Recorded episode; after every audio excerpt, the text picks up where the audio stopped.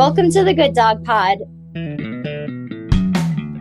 Every Wednesday, we discuss all things dogs, from health and veterinary care to training and behavior science. Follow us and join Good Dog's mission to build a better world for our dogs and the people who love them. Hello, everyone, and welcome to this week's episode of the Good Dog Pod. I am Dr. Mikel Delgado from Good Dogs Health Standards and Research Team. Today, I'm excited to chat with Dr. Christine Aurich. She is a veterinarian and the head of the Center for Artificial Insemination and Embryo Transfer at the University for Veterinary Medicine in Vienna, Austria. Her current research is focused on the establishment of early pregnancy, semen preservation, function and dysfunction of the endometrium, and the role of stress. That's a whole lot of stuff to unpack, but we'll learn a little bit more about that work. And although Dr. Aurich's main research emphasis has been in horses, she has published several studies related to canine reproduction. And that's one of the reasons that I invited her here today. So she's going to be joining us here at the Good Dog Pod to discuss some of her recent research related to cryopreservation of dog semen samples. It sounds very technical and fancy, but these are samples that will be used in artificial insemination by dog breeders, much like our listeners. So, Dr. Aurich, welcome to the Good Dog Pod. Uh, hi, it's my pleasure to be here today. Thank you. So let's start by talking about I just mentioned cryopreservation. What is the process of cryopreservation of dog semen? How does it work? Why would a breeder consider it? And what are some of the challenges of using these cryopreserved samples? Let's start with that and then we'll dive yeah. deeper. That's probably better. Yeah. yeah. cryopreservation is a very technical term. It's actually freezing at a very low temperature. So it's not in the normal freezer, it's at minus 196 degrees and liquid nitrogen. Okay. Yeah, that's cold. yeah, that's actually a technique that is used for freezing cells of any kind from any tissue. And it has a great advantage that you don't need any power. You just put it into a liquid nitrogen tank independent from anything. So it's very easy and cheap and you can transport it very easily and it's frozen tissue or even frozen semen can be maintained for very, very long time periods. Okay, like years, months? Oh, yeah, years. So there's actually frozen semen from bulls that has been frozen in the 1950s. And if you thaw it, it's still okay and you can still use it for insemination. Okay, wow. And then do you have to like defrost it in a special way? Like, yeah, you just put it, it's in little straws, plastic straws. It's frozen. It's like it's done today, and you can actually print everything on the straw, specific printers. Then you have the name of the dog, for example, and if it has a registration number and the owner's name, you can put it on this. It's very durable. And for defrosting, you just put it into warm water. Wow. Yeah, at body temperature, then it's defrozen within seconds and you can use it. Okay. And then do you have to use it within a certain amount of time? Yeah, if you have it thawed, you have to use it very, very rapidly. Okay. So in the liquid nitrogen, nothing happens to it, but as soon as thawed, it cannot be maintained for a very long time. Okay. Obviously, you mentioned the temperature. I don't know if that was Celsius or Fahrenheit. 196 Celsius. I don't know what Kelvin or Fahrenheit. Sorry. yeah. we, won't do the math right now. That's yeah, fine. But yeah. obviously, this is something you can't do at home. Like, you can't just no. put a sample of your dog's semen into your freezer and then necessarily expect it to work 50 years later. yeah, no. So the first step is that you actually you have to train the dog or you have to check that the dog allows you to collect the semen sure, sure. into a glass tube. So it's usually done manually. Okay. In a bull or in a stallion, we would do something like an artificial vagina. Mm-hmm. In dogs, you know, that's a bit different. They have this different kind of just mounting the female dog and then they demount and have this period where they stand together back to back and it takes a long time. So you can't actually do this with an artificial vagina. But we just grab the penis of the dog very cautiously and then let the semen flow into a glass tube that is pre-warmed. You can do this also maybe as non-veterinarian, but you have to learn how to do that. Sure. And it's also good if the dog is trained to be collected. Mm-hmm. It's a bit unusual for them. Some dogs, they are very easy to collect. Others, they, they need a female dog in heat. Right. Yeah, and they need to like the place where they are. So it may be a bit difficult sometimes to do that. Yeah. Yeah, you can imagine if you go to a veterinarian, usually the dog is not happy to go there. And if you then say, okay, we want to collect your semen now, he may refuse it and then you need some time. So I recommend that you actually check it before you want to ship semen or to freeze semen, that you check if the dog allows to do that and also to check the semen quality. That's also important. Yes, and I'm definitely going to ask you about that. Um, as far as the collection method, though, that's something that people go to the clinic you work at at the university or to allow the veterinarians to do that. Yeah. Yeah. It's kind of weird to think about like how you get the dog in the mood once they're at the clinic. You know, is it kind of like, well, if there's a breeding female at home, then you can bring the dog in and they'll be pretty receptive. Yeah. You don't have breeding dogs at the vet clinic that are there to like get dogs prepared for donating. Yeah, actually, that it depends a little bit. So in Vienna, we have a colony of beagles that we use for teaching and also for research sometimes. And then we have a bitch in heat from time to time, but not always. Yeah. So if you want your dog to be semen collected and you have a female dog that is in heat or you know that your male dog likes it very much, it might be good if you would bring it to the veterinarian too.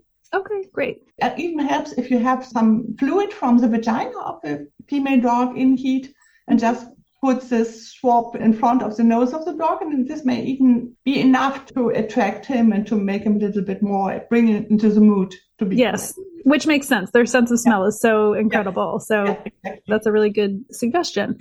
So you mentioned analyzing the semen sample after collection. I think a lot of people, when they're struggling with breeding their dogs, don't go to that step. So maybe you can talk a little bit about what are some of the characteristics that you look at after you've collected the semen. So do you check every single sample that you collect at your clinic and what are you looking for?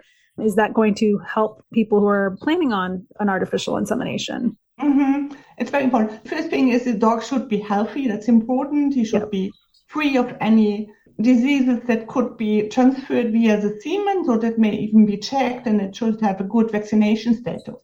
Yes, absolutely. And even if the dog is painful or something like that, it might be difficult to do something for, like semen collection, as you can easily imagine. Yes. And then, as I said, you have to train it. And then we collect the semen. The semen in dogs is collected in different fractions. So first there comes some pre-ejaculatory fluid Mhm. that is more or less free of semen. That is something which nature has made to flush uh, the urethra. It's important to get bacteria out of it.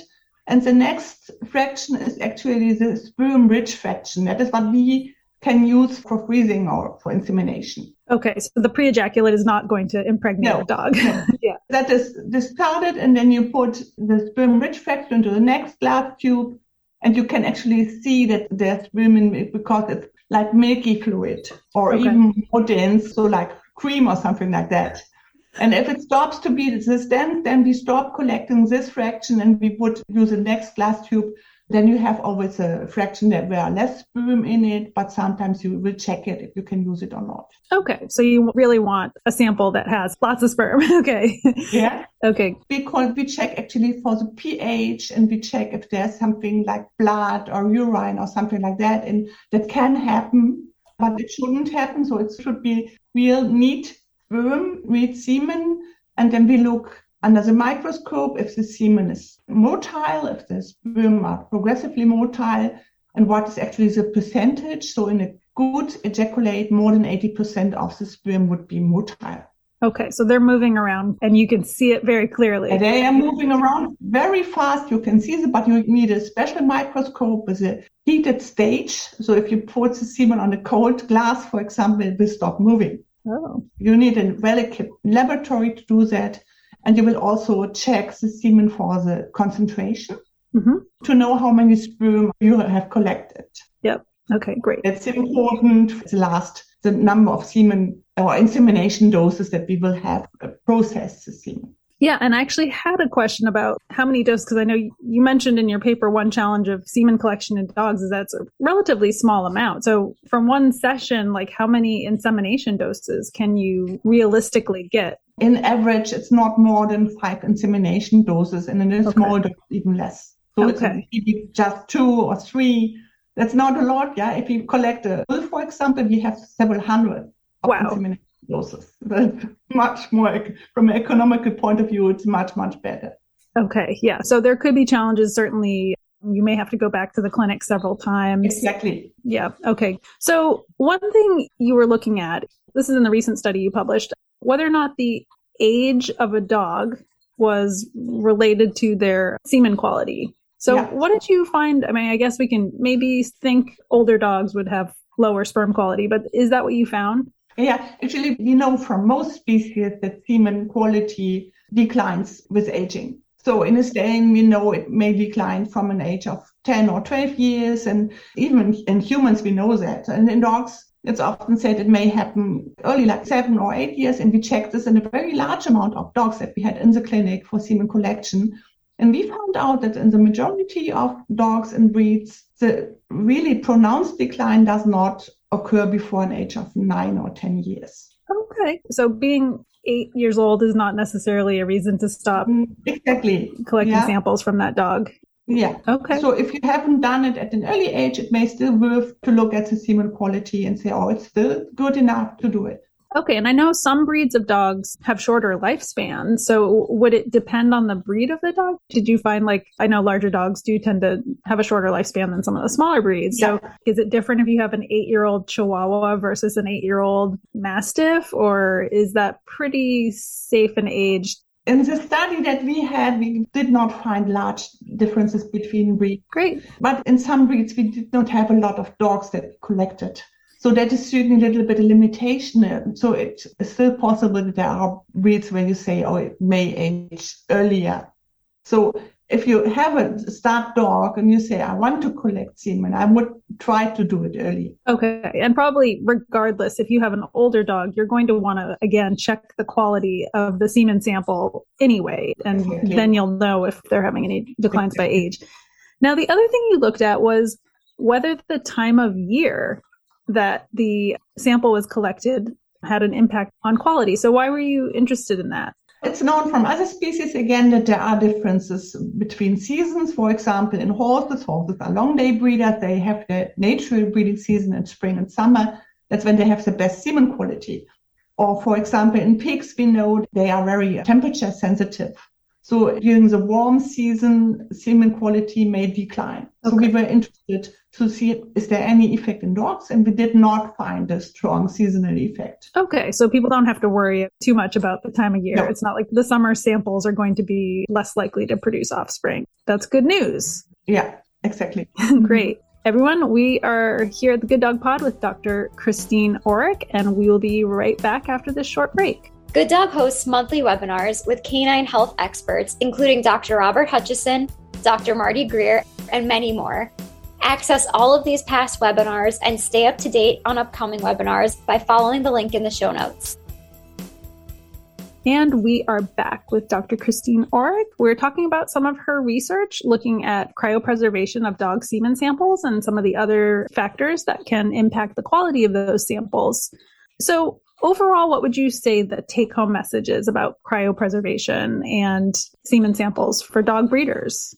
That's actually a very good way to preserve the genetical potential of such a dog. If you like this dog very much and you say, I might like to have offspring from this dog in a later time of my life, if I have a nice female dog that I would like to breed to him, or for breeders that are interested in having their female dogs be inseminated by the dog.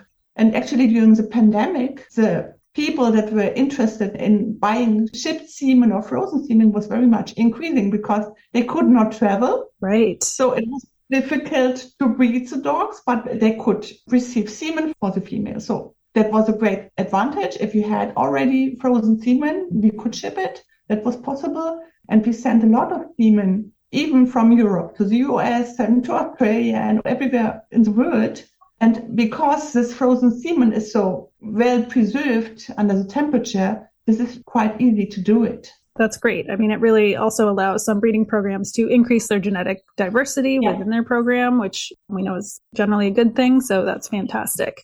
Now, you conducted another study looking at dual semen collection. Can you explain what that is and what you found? Yeah, as we said before, it's a challenge in dogs. The number of insemination doses that you can produce from one ejaculate is very small. It's just five, or some small dogs, it may be two or three. And if you have a long way to drive to the veterinarian or to the lab that is doing the cryopreservation, that's a lot of time that you have to invest to get such a small number of uh, insemination doses. That makes sense. A few years ago, a colleague from Great Britain, he looked into this idea to do this dual semen collection. So that's actually that you collect the dog once and then you wait an hour and you collect it again. Okay. And then you have two ejaculates That's more, it's actually almost twice the amount that you have with one. It's not completely, but it's close to that. And we were interested in the question if you wait this one hour or a bit more until freezing the first and the second together, may this be detrimental to the quality of the first? Because in some animals, it would not be so good to wait. Sure. And you can imagine the second sample might have less sperm in it, or I mean, and less sperm, but the first has to wait. And even if you put some extender, as we call it, so some media into it that brings nutrition and protects the sperm, we wanted to look, is it detrimental? Is it really worth to wait? Okay. So we collected the same dogs either once or we did this dual semen collection at another day, approximately one week apart away. And we could see that there was no detrimental effects. So the semen could wait. It was no problem to wait for the second ejaculate, but uh, we had almost the double amount of insemination doses. Okay, so I just want to clarify. So you had some dogs where you collected the sample a week later, so a week between samples, and then other dogs where you just waited an hour between samples? We really tried to do it in the same dog. Okay. So we had the dogs on two occasions. On one occasion, we just collected him once. Okay. And on the next occasion, which was a week or 10 days later, we tried to collect him twice with one hour interval between. I see. Gotcha. Some dogs did not tolerate this. So some refused to be collected and this they just gave one ejaculate but not a second one like i'm done for today exactly this may actually be a little bit a part of the training that you can also do so if you really train the dogs to be collected twice i think it would be possible but some did not like it okay so we could okay. not collect them twice but we really compared this ejaculate that was just taken once or the dual ejaculate mm-hmm. frozen semen and compared it within the same animals. Yes. Okay. So that was important for us because then you really have a control. Yeah. That's yeah. for research. It's always important that you really can say it's just not by random that the one group is better than the other. Sure. Okay. So that's good news. And so that could be a lot more efficient for breeders to just take their dog in once, wait an hour, get that second sample exactly. rather than bring them in a week or two later for another sample. So yeah. that's a great thing for. And it's even better because if you freeze it together, it's just one time the whole processing, which is a lot of labor also in the laboratory and the equipment that you use. So it's really, you save money and time, not only the breeder, but also the laboratory. So it may even be a bit cheaper to do it like that. That's great. I think everybody likes that. so, considering the research that you've been doing and the work, I mean, you obviously have a lot of clinical experience. What should people think about as far as like, should they use fresh semen? Should they use frozen semen? And which dogs should they be cryobanking semen samples from? How do you decide if it's worth preserving a dog? That really depends on the person that owns the dogs. As I said, okay, if you look at the female side, um, the fertility of cold stored semen is better than that of frozen semen. Because the frozen semen is a bit short lived in comparison to those that has not been frozen. The freezing process causes some damage to the sperm membrane. Yeah, it's a lot of physical stress, as you can imagine. Yeah, it's frozen cold, it's a lot of temperature change, and that's we centrifuge it, we do a lot with it.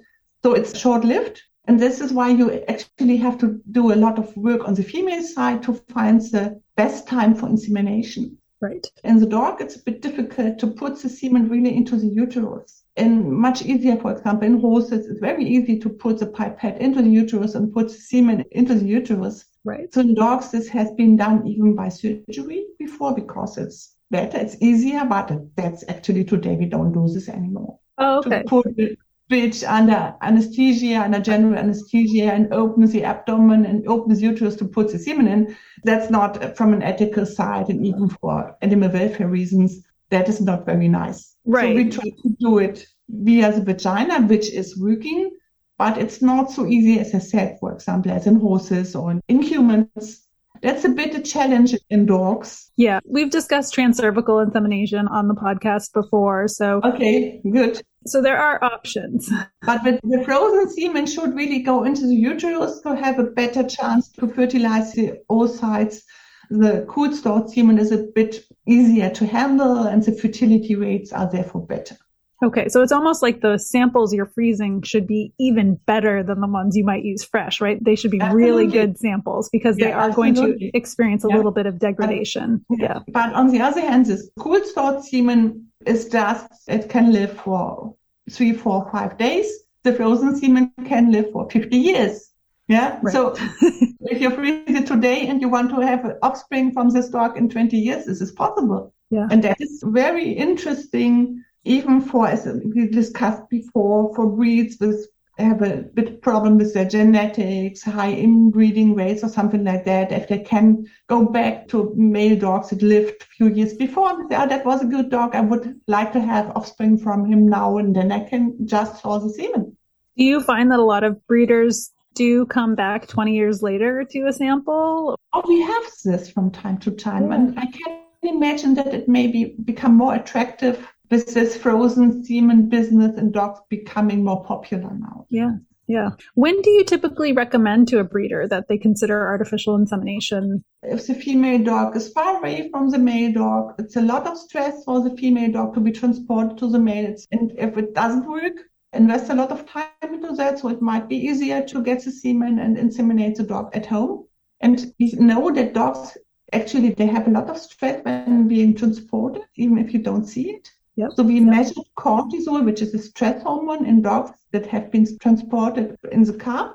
And there's a lot of cortisol secretion. So we do not know whether that has an impact on fertility. But for example, in ruminants, it, it has. It would make sense. If you transport the female dog to the male dog to be bred, and then she may have a problem to ovulate, then fertilization chances is reduced. So it may be better to be to, at home or close to the home um, by insemination. So that's certainly a good option, especially if you have a dog that is, you know, she might have problems to be transported.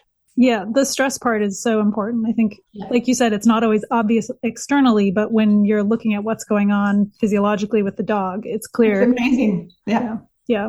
And not always good for the puppies either, even if she does get pregnant, right? We do not want her experiencing a lot Yeah. of stress. So, Exactly. well, thank you so much for sharing your research. And it's really fascinating. And I know our community loves hearing about the latest in reproductive research. So thank you so much. And I do have a last kind of fun question, which is just if you could be any breed of dog, which would you choose?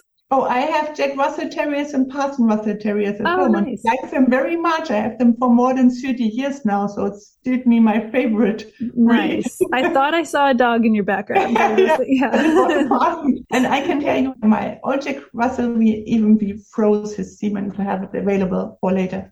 Oh, nice. Okay. So you're preserving your own dogs for the future. Great.